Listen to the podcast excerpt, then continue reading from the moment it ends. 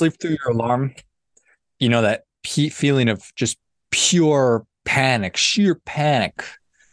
You wake up, it's light out. You're like, oh my gosh, what time is it?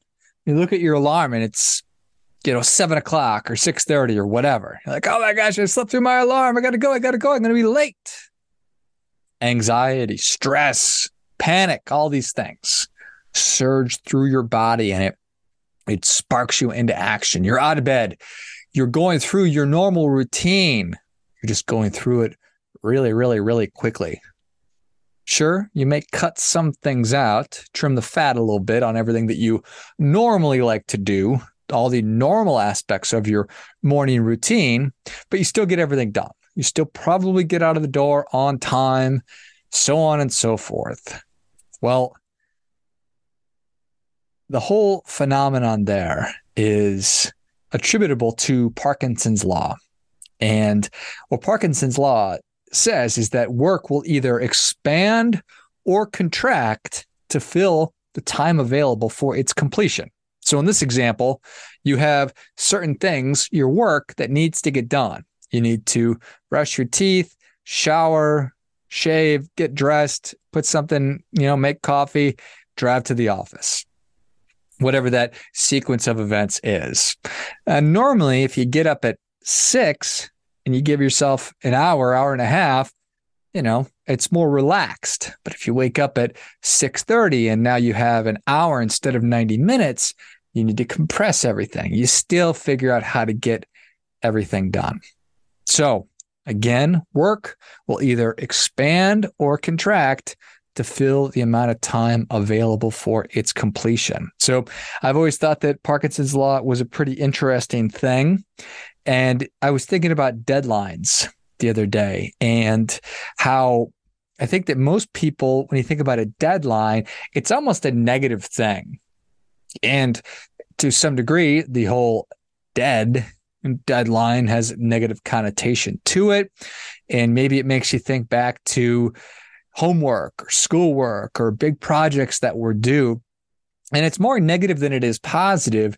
But I advocate that deadlines are an absolute positive thing. And the more we can become comfortable working under deadlines, the more we can become aware of and create more self imposed deadlines in our lives, that's nothing but a good thing. And before I go any further, I want you to know that I am not advocating for you to work 24 7. I'm not advocating for nonstop hustle and that you never take a break. Quite the opposite. I'm advocating that once you figure out how to do more and how to get more done, it will lead to way more freedom, way more enjoyment, way less stress, way less anxiety, and just a better standard of living, better life, more peace of mind, all things which I think are very positive, And I'm betting, guessing you could use more of. So that's what I want to talk about. And I want you to, to get into your head that I'm somebody, not me, you. You are somebody who really works well under a deadline.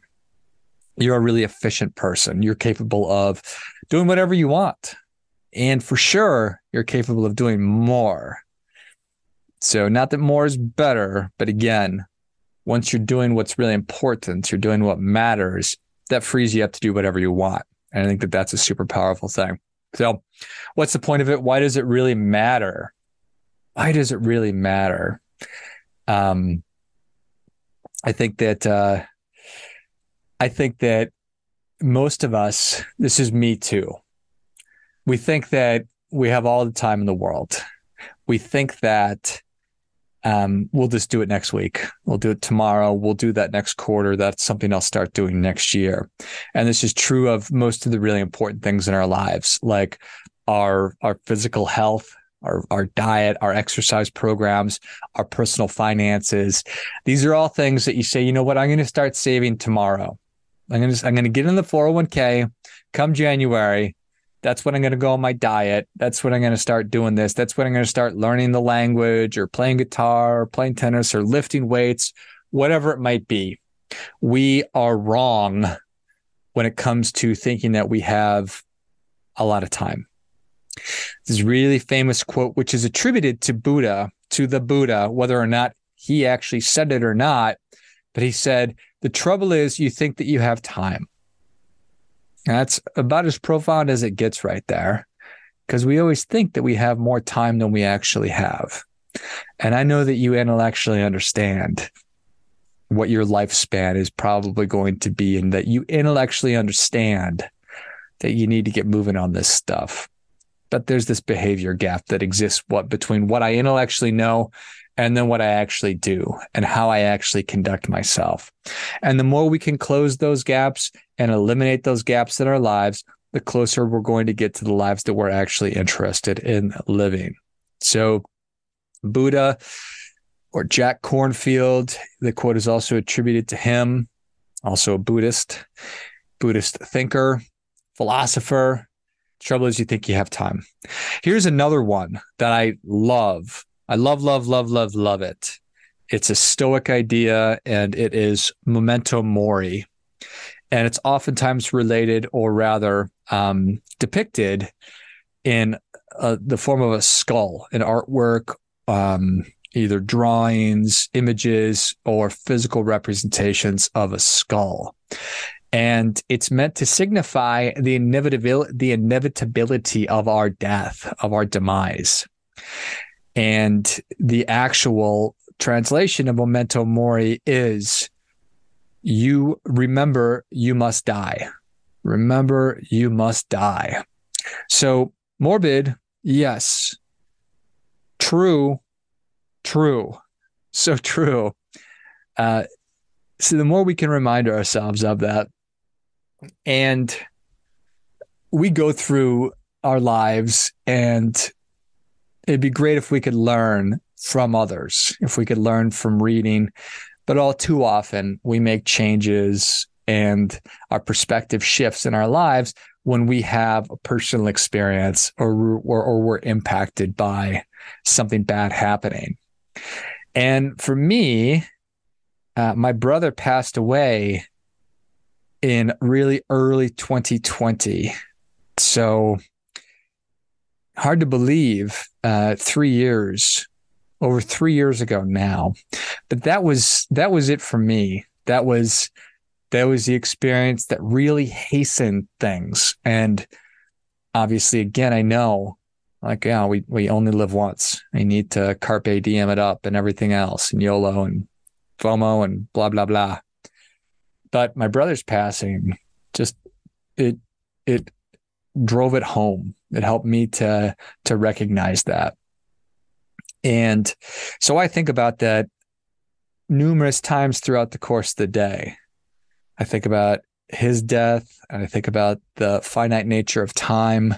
I think about my kids and my family and I meditate and think about my own death. And that's another stoic tradition the meditation on your own death. And it just helps sort of ground you, helps bring me back down and ground me into, okay, let's just stay focused. Let's pull back in and remind ourselves and remember what is most important. What are our priorities here? And how can I become just better at doing what matters? That's fundamentally it. How can I get better, do a better job of first and foremost knowing what is important to me, knowing what matters, and then doing the thing that matters. And I'm not interested in being stressed out. I'm not interested in being anxious or running around with my hair on fire and being a crazy person. Not at all. I'm interested in being calm, relaxed, and interested in just getting things done and getting the important things done. One of the first times, in fact, the first time I ever learned about Parkinson's law was probably 14, 15 years ago. And somebody was giving a presentation and they got this great big glass bowl and they had like a smaller container or a container of golf balls and then a big container of rice. And they started out, the whole idea was how do we make it all fit? Then it's this perfect metaphor for life. So, how do we make everything fit that we want to make fit into our lives? And so he starts out by dumping the rice into the bowl. So he dumps the rice into the bowl and then he grabs the container with the golf balls and dumps them into the bowl. And there wasn't enough room, it didn't all fit. And so some of the golf balls kind of bounced off onto the table and, and rolled on the floor and everything else. And then he reset. So he puts the rice back in the rice container. He puts the golf balls back in the golf uh, ball container. And he does the opposite. So he puts the golf balls in first. And then he pours the rice over, and the rice found its way. It found its way into the openings, found its way um, just into the container, and it all fit. So you have to put you have to put first things first. That is that is the the moral of that story. And again, it's Parkinson's law um, to illustrate that that you need to do the most important things. So, fundamentally, do you know what is most important in your life? Do you know what the important things are? And then how can you do a better job of actually doing what's important? And again, I want to go back to this is that I'm not advocating constant 100% focus and 100% doing and anything like that. But it is, and I do advocate for the idea that discipline equals freedom, thanks to Jocko Willink on that one. So the idea is when you know what matters and you do what matters, everything else will fill itself in and you will have a lot more time to do the things that you want to do. When you're doing what matters, when you're focused, you'll have more time to do what you want. So, so how do you do these things? I want to just share a couple of examples of things that I know have worked. I know intellectually that they've worked, and I also know that in practice they work. It is a, a fascinating reality, a scary reality, disturbing reality that our minds wander about half the time. What do you think about that? Do you think that your mind is wandering half the time? So, just simple thing if you were able to train your brain to be more focused, you would essentially have twice as much time to do the things that you are interested in doing. So, uh, and we waste so much time. I know I waste a lot of time. It's easy to fuck around and mess around and kill time or burn time or waste time or whatever you're interested in doing. We all do it. Um, but becoming aware of it, it's okay to do that. It's okay to burn time. It's okay to kill time. It's okay to waste time. But I don't want to do that just unintentionally. I'm interested in zoning out when I want to zone out, but not when I'm trying to get things done. That's the whole thing here is how can I become more effective and then do the things and then give myself the ability to mess around or do whatever I want to whenever I want to. That's that's kind of what I'm looking for here. So there's a couple of things that we can do to become more focused. Number 1, if you've never done a time audit, if you've never audited your time, you should do it. I can almost guarantee you're going to be bothered by what you find out. Like, oh my gosh, I did so little today. I got very little done. And the average person, again, our minds are wandering, but we just don't really get that much done. We don't really get that much work done. So, figuring out for you, you may be way better than me. It's highly possible. You may be way better than the average person, also highly possible but you're also going to find some realities that kind of cold water to the face be like, oh my gosh, I spent eight hours doing this thing, but what did I really actually get done? Yuck. I wasted a ton of time. So, figuring out what it is that you want to be doing, need to, want to, things that that are are, are fixed. If you are you have if you have which I'm sure you do, you have professional responsibilities and meetings or things that you must be at, block those into your calendar. And I also advocate that you block what you want to do into your calendar. If you want your day to start with exercise or or you want your day to start with reading or music or whatever, you can do that block it into your calendar. One of the things I started doing when I started writing a couple of years ago is I will block time to write into my calendar. So if I don't, then it just doesn't get done. And whatever I block into my calendar, I honor that. So Cal Newport wrote a book or a paper called Deep Work. And the idea is super simple. Fundamentally, it's that multitasking is a fiction. We are not capable of doing it. Yeah, you can do it, but you're not going to do it very well. And you are way better served and doing one thing at a time and focusing and giving 100% of your undivided attention to that one thing. And I call that just honoring honoring the time that you have allocated to whatever activity that is. So we'll just stick with writing. So it doesn't mean that I, get, that I have an hour a day to do that. But right now, for example, I give myself at least 30 minutes. So I go from eight o'clock in the morning till 8.30 and I write. Some days it's a little bit more than that. Never is it any less than that. And when I am doing it, I shut down everything else. I do not allow myself to mess around on the internet or check email or phones or social media or anything else. So you become more focused. You're doing deep work in, in, in, in the one thing. You are honoring the time that you have allocated to that. And you are just going from one item to the next on your schedule. So I don't know if that sounds good to you. If that sounds terrible to you, I don't know. I think a lot of the time, if we're not used to structure like that, we resist it. Um, but what I think, what I know for sure is that the most successful people that I know calendar in the most important things that they must do. And if you're somebody who feels like you just don't have time to do that, well, you're probably somebody who needs to do it more so than anybody else. So deep work, calendaring things, being focused, honoring the commitments that you make to yourself, um, I mentioned 30 minutes there. There's something called the Pomodoro technique, which I also utilize throughout the course of the day. And that's just where I, I work for 25 minutes, super focused, uninterrupted work. And then you stop and you take a break, five ten minute break. Just walk around, mess around, go on social, do whatever you want. So that will allow you to just stay focused, knowing that I'm not just going to be working for eight hours straight here. I am going to have a break. So there's a lot of positive things that come from that, um, which I think you can sort of figure that out. So I have a timer on my phone. I like to, as I'm doing deep, concentrated work, I have I, I, listen to binaural beats, just an app on my phone which does that. It's a combination of white noise or ambient noise, and then binaural beats, whatever those are. Um, and I like that. It helps me to do it.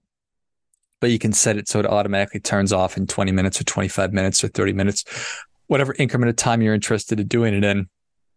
So I think that that's a really, really positive thing. So a couple of bottom lines. Um, and some things that are essential if you're going to be able to do this. First and foremost, you must believe that your time is valuable. If you don't think that your time is valuable, then who cares then? You'll just waste it. I just have all this time. You know, going to get rid of it. So, in order for this to be effective, in order for you to do more in less time, you need to be able to, or you need to believe that your time is in fact valuable. The second thing is that I think that I know that you must believe that your work is valuable, that what you are doing, the impact that you are having or desire to have is important. So, again, my time is valuable. What I'm doing is valuable. And then number three is the kind of the reality is that you will be able to do a lot more in less time. Think back to Parkinson's law again. If you are just working, if you're working a 60 hour work week and you say, you know what, this is no longer sustainable. I need to figure out how to get this done in 40 hours, which is obviously a dramatic shift. But if you look at your 60 hour work week and you examine what am I really doing over the course of these 60 hours? Is that 12 hours a day for a five day week? I think that it is. So, what am I doing for 12 hours a day every day? Go through the time audit. Look at what you're doing. How am I organizing? How am I spending my time? How am I executing on the things that I want? can almost guarantee you'll be able to get the things that you're currently doing in 60 hours down to 40 hours. I, I think that that's super possible. There are countless examples and stories of people that did that. And then they say, you know what? Let's make it down to 30 hours. You've heard that saying, if you want something done, give it to a busy person. In a lot of ways, that's really what this is talking about because busy people know how to get things done. And I'm not celebrating busyness. In fact, quite the opposite. I do not like when somebody says, You're very busy. I'm not very busy. I'm not. I have plenty of headspace. I get a lot of things done. And that's what I want to be. I don't want to be fucking busy. Busy, stupid. Busy sucks. Busy. I'm a doer, doer of things. I'm a human doing. And I want to be able to do more in less time that will give me the freedom to do whatever I want. And I bet that's what you want too. So believe that your time is valuable, believe that your work is valuable, and embrace the fact that when you get better at these things, you can do a lot more in a lot less time. And that's freedom. That is doing. And that is how doers get more done. You do your part by doing your best.